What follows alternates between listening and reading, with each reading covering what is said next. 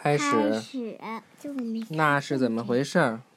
打包的电，打包电筒也用电，但你不需要插上电源，它自己带着一个打包的电源，也就是电池。电池是由一个金属外壳和里面许多层化学物组成的。当电筒打开时，电池里面的一些化学物分解并腐蚀金属外壳，这样有一些金属原子会离开外壳，与里面的化学物结合。金属原子离开外壳时，会留下一些它们的电子，这样外壳电子会增多，而内部的化学物分解时也会丢失电子。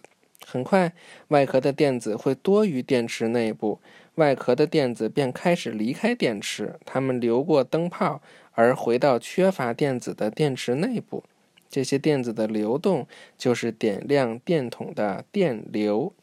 听起来这些事会发生的很慢，但实际上，就像你已经知道的，这只是一瞬间的事情。